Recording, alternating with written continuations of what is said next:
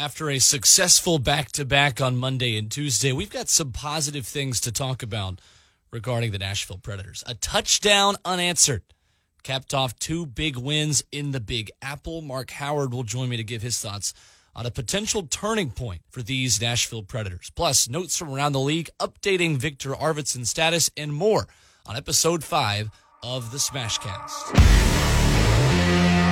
In-depth coverage of the Nashville Predators in a one oh four point five The Zone digital exclusive. This is the Smashcast with Will Bowling and Mark Howard. It is a big week for the Nashville Predators. Hey, but at this point, they all are, with the way they've played over the past couple of weeks. Welcome back in, everybody. This is the Smashcast, original one oh four point five The Zone coverage and conversation of your Nashville Predators. And as always, I'm your host, Will Bowling. We've got a loaded show for you today. Mark Howard, he will join the conversation in just a moment.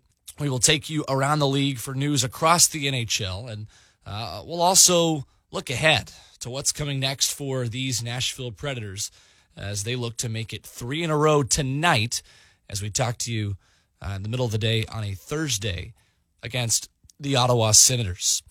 You can listen to this show wherever you get your podcasts. We remind you always that we're on Apple Podcasts, Google Play, Stitcher, and also ten forty-five the zone dot com.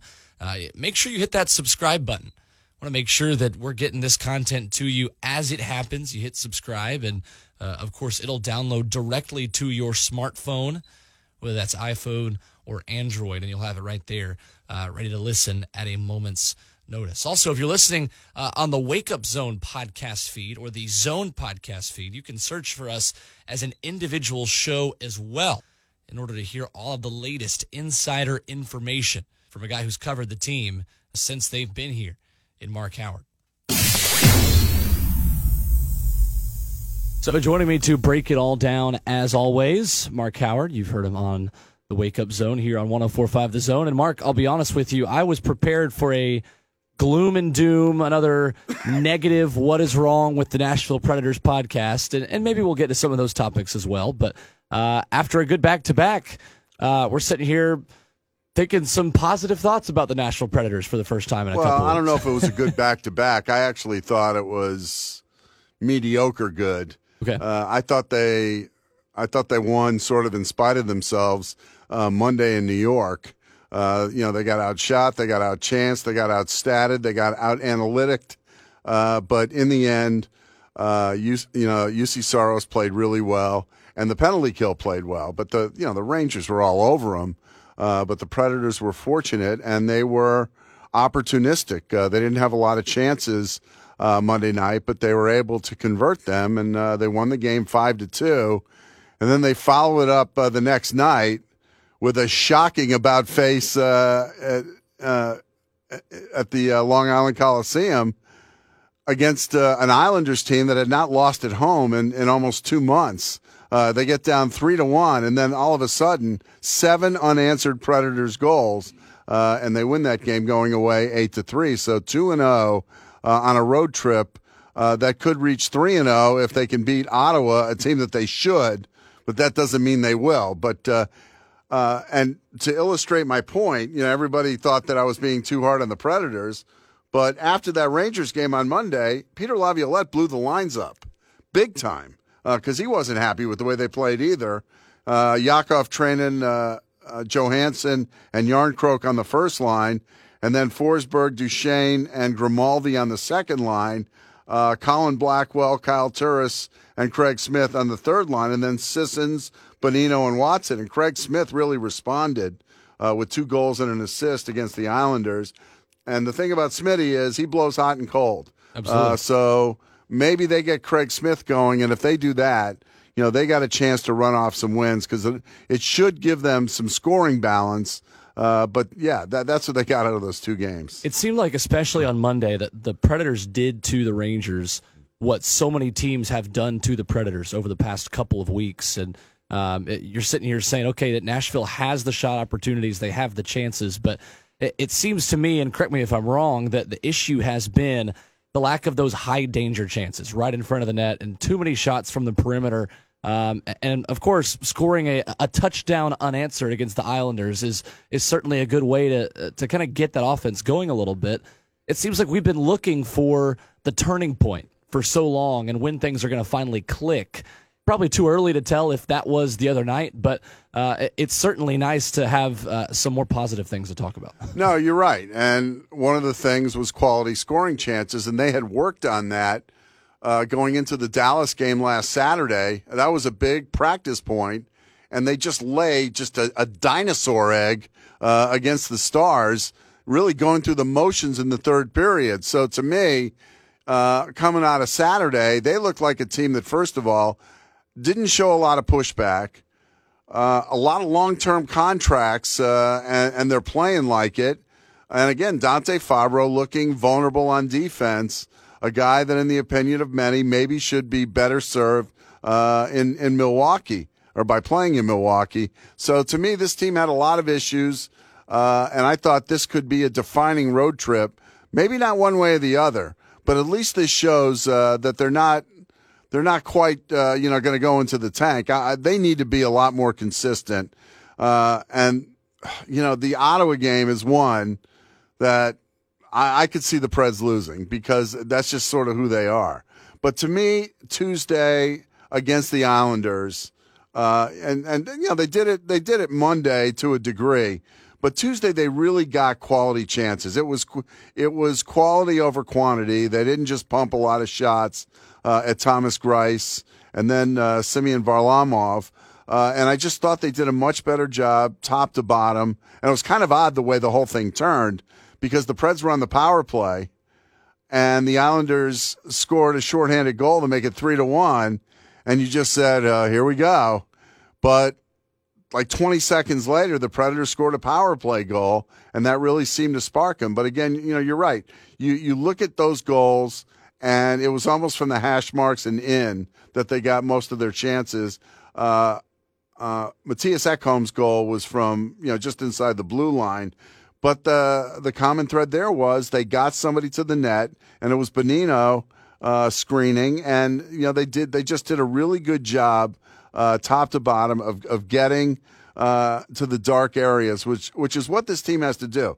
Because, Will, this is not a speed team. It might, they might be more of a finesse team, but they're not a speed team. They're a team that's still going to have to work. They're still a team that's going to have to get inside. Yeah, they can can do some things in transition. Uh, but they were doing a lot better uh, Monday night and Tuesday night on the counterattack uh, and just spending more time in the offensive zone, which is something they haven't done a whole lot of this year. It's easy to go into the offensive zone and get a couple of shots off, and then uh, you know uh, you know things change and the other team uh, moves the puck out of there. But I thought that those were the things that, to me, that really stood out. Well, you kind of led me too to the next point I was going to make, is that I don't know what this team really does well. It seems like for the first time in a while, this is a Predators team that does not have a single identity to kind of hang their hat on. Uh, it, it's been the goaltending. It's been uh, the defense for so long in this franchise. Uh, but what can this team hang its hat on right now on a, a tough road game or a, a tough divisional matchup? Because I'm having a hard time finding a singular answer of just exactly what this team wants to do and what its identity is. Well, I think its identity is they've got skilled forwards, and they've got a lot of skill at the position. They're not the team they were a couple of years ago. They're not a team that that has the big four on defense anymore. They they, they just don't. Uh, Yossi's having a great year, and I think Ellis is having a really good year. Together, that that's a good first D pairing, but their second D pairing's been okay, you know, maybe below that. And their third D pairing at times has, has not been good at all, uh, which is why you've seen Matt Irwin uh, transition in and, uh, and and Weber and, you know, uh, the not-so-great Santini uh, for, you know, for a few games. So, you know, that they've tried a lot of different things. And the goaltender, frank, the goaltending, frankly, has been subpar. So this is not your typical Predators team.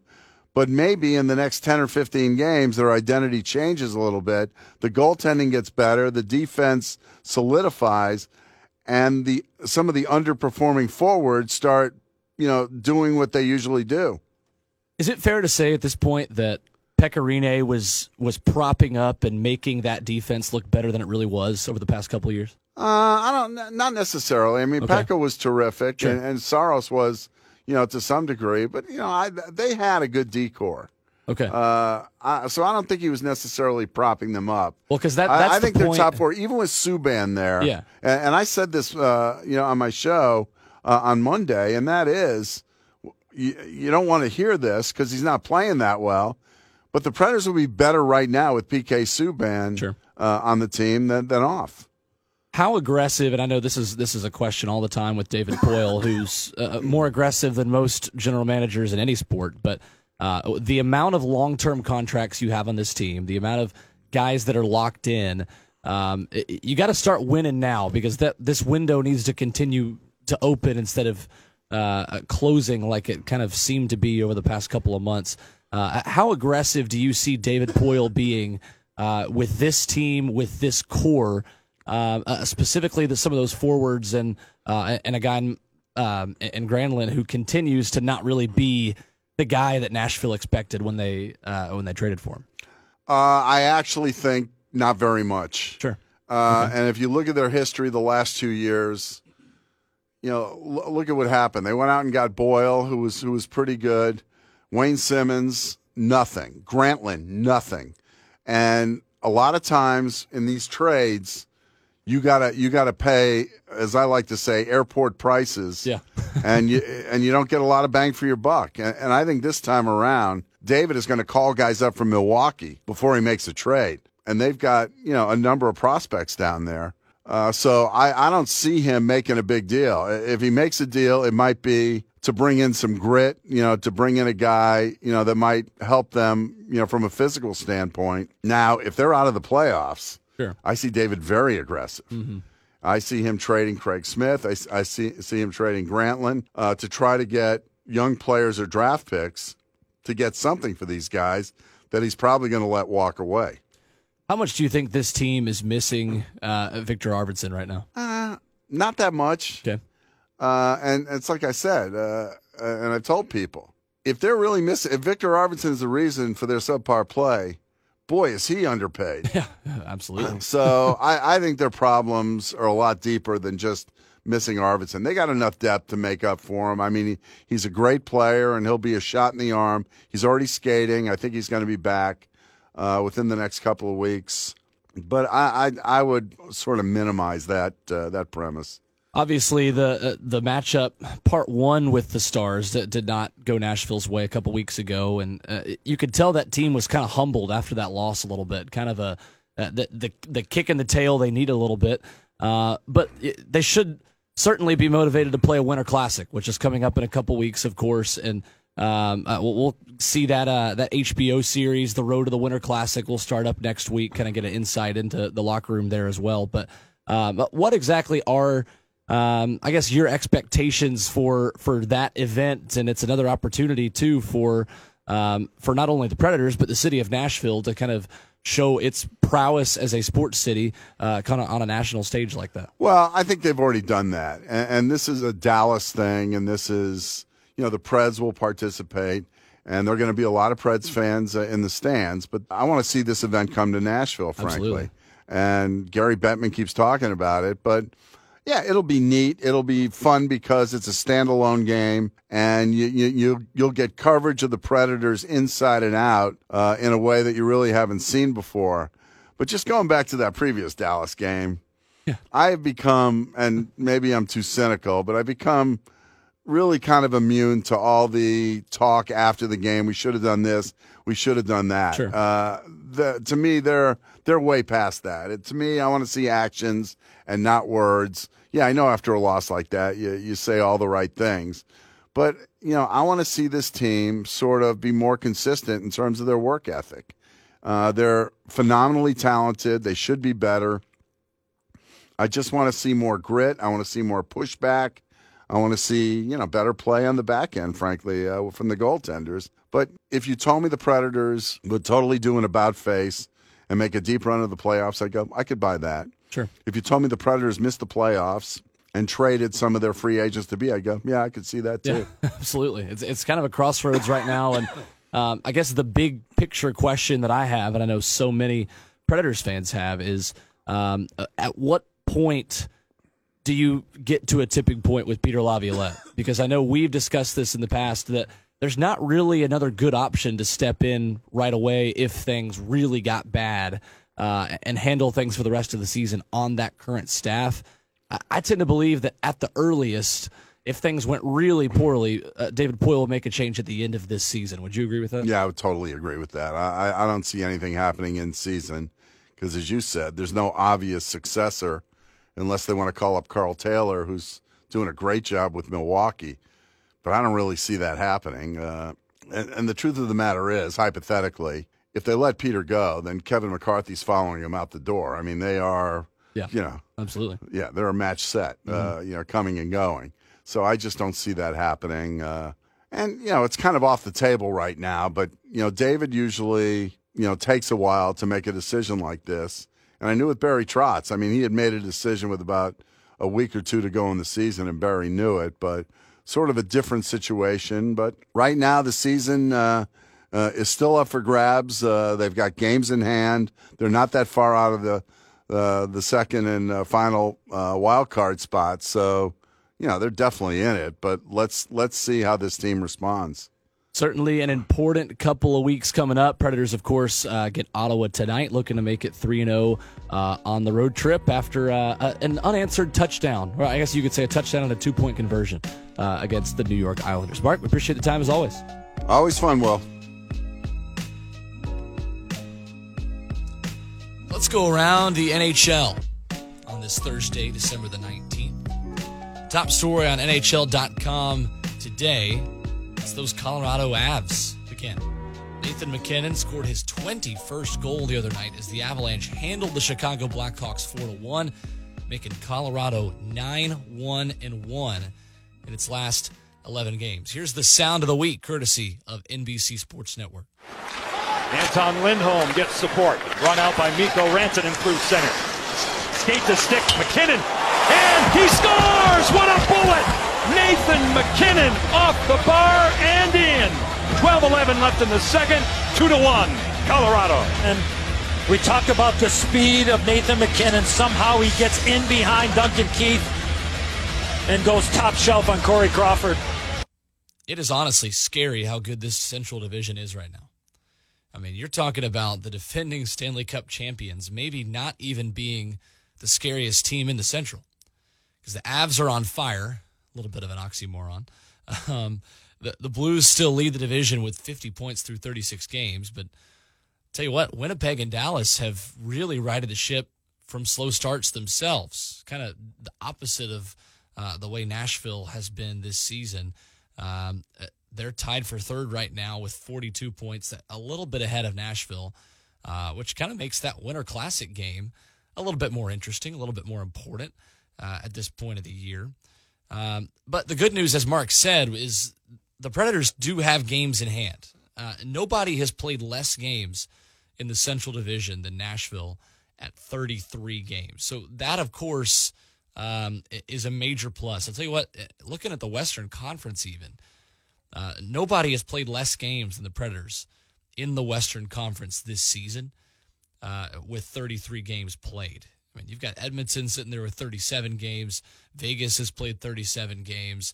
Uh, so maybe that's inflated the downturn, the negativity around the Nashville Predators right now is just the fact that uh, they partly haven't really been on the ice uh, near as much as many of the other teams uh, across the National Hockey League. So elsewhere in the Western Conference, the newest Arizona Coyote met the media yesterday after joining that first-place squad. Taylor Hall, coming over from the New Jersey Devils earlier this week. He's officially a Coyote, uh, and he officially made a pretty giant jump in the standings from lowly New Jersey, second to last in the Eastern Conference, uh, to the Arizona Coyotes, who lead the Pacific Division right now. Maybe the surprise of the league uh, in the N H L. Hall said to local media the other day, you know, it's not every day you can jump that many spots in the standings. Goes on to say that hopefully there's another level that Arizona can get to while holding the top spot that they have in those standings right now. But uh, he has got uh, a pretty darn good core there. Uh, he'll sit between former teammates Michael Grabner and Darcy Kemper uh, and his new place in their locker room, and hopped on the ice for his first full practice the other day in Arizona. Well, Hall's already made a big impact. He helped set up the game-winning goal for the Coyotes the other night in San Jose uh, to get a three two win over the San Jose Sharks. So he's already made an impact once uh, and will certainly make the playoff race that much more interesting in the Western Conference. But, I mean, like we said at the beginning of kind of this segment, the Central Division is far and away the best division, uh, certainly in the Western Conference. It's certainly stronger than Uh, the Pacific right now. Um, of course, the Metropolitan in the East is is pretty darn good as well, with Washington, New York, Carolina, Pittsburgh, all above forty-four points in that top four. Uh, but I think things are going to certainly get bunched up in this Western Conference. There's a lot of teams that are in striking distance of wild card spots, of divisional spots, uh, and it's certainly going to make things that much more interesting. So the New York Islanders that the Predators stomped the other night, it, that's a pretty good hockey team. I don't think I even realized this season just how good they've been because of the teams that are still ahead of them in the Eastern Conference. Uh, they're seven points back of first in the Eastern Conference. Um, but, A, New York has played less games than anybody else in the N H L at thirty-two games right now. Uh, and, B, they're behind uh, the Capitals, who lead the N H L with fifty-three points. So certainly no shame in that. Uh, and Washington, I'll tell you what, they have been so good away from home, fifteen, three, and one away from the nation's capital. Uh, they did lose the other night, but they're eight and two in their last ten games, and there's no signs of stopping for Washington. Uh, but maybe signs of, of New York slowing down a little bit after that win uh, by the Predators the other night. Uh, Islanders now six and four uh, in their last ten games. So, of course, up next for the Nashville Predators, the Ottawa Senators tonight on a Thursday. It's a game the Predators should win, right? I mean, Ottawa third to the bottom in the Eastern Conference, only thirty-one points. They present an excellent opportunity for these Nashville Predators to continue gaining momentum and maybe get hot.